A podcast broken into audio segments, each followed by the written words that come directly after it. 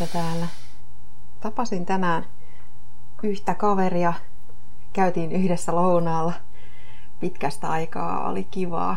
Ja jäin miettimään sen jälkeen, kun hän oli sitä mieltä, että mä olen nuorempi, että mulla on enemmän mahdollisuuksia vielä elämässä, enemmän aikaa siis tehdä kaikkea kuin hänellä.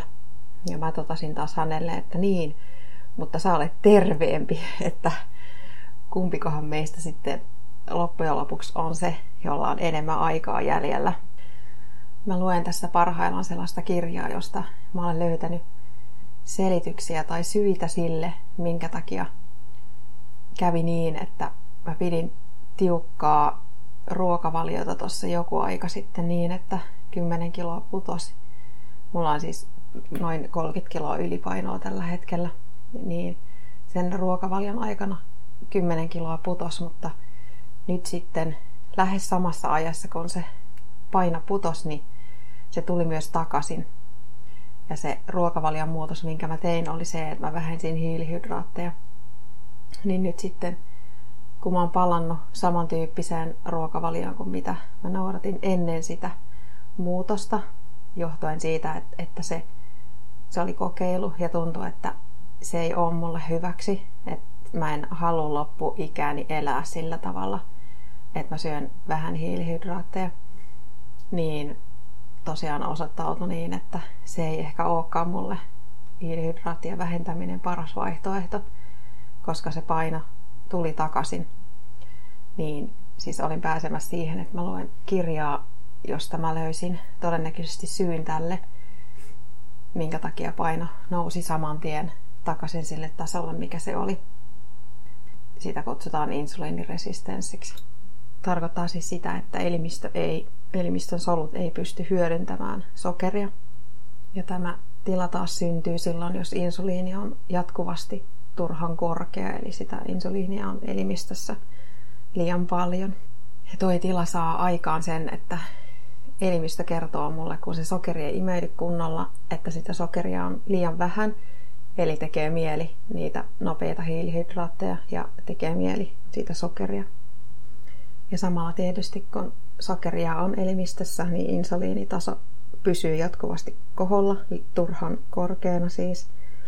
Ja silti se glukoosi ei imeydy lihaksiin ja silloin verensokeri nousee entistä korkeammalle ja haima tekee paljon töitä.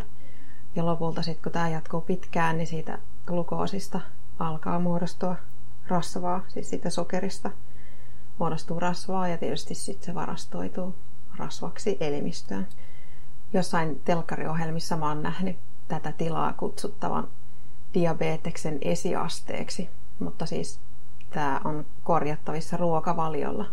Ja siksipä mä nyt lähden muuttamaan ruokavaliota mulle sopivaan suuntaan, joka tarkoittaa sitä, että mä syön hitaasti imeytyvää kuitua, ja myös prebiotista kuitua, siis sellaista, mikä ei imeydy.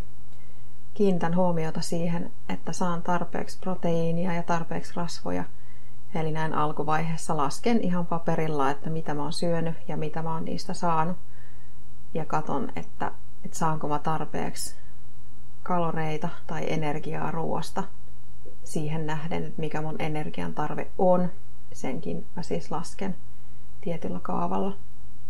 Ja pitäisi sitten käydä niin, että kun teen nämä muutokset, tai siis kun olen tehnyt nämä muutokset jo, mutta tästä sitten menee reilu puoli vuotta ennen kuin se insuliinitasapaino, ennen kuin sokeri alkaa imeytyä niihin soluihin ja insuliinitaso vastaavasti sitten laskea, ennen kuin sitten voi ajatella muita muutoksia, eli sitä painon pudottamista juuri. Ja voi olla myös niin, että kun sokeri lakkaa muodostumasta rasvaksi elimistössä, niin se paino alkaakin laskea. Ja mä saan silti tarpeeksi energiaa ja tarpeeksi proteiinia ja tarpeeksi rasvoja siitä ruokavaliosta, mikä mulla nyt jo tällä hetkellä on, mutta joka silti ei mulle nyt just tällä hetkellä riitä.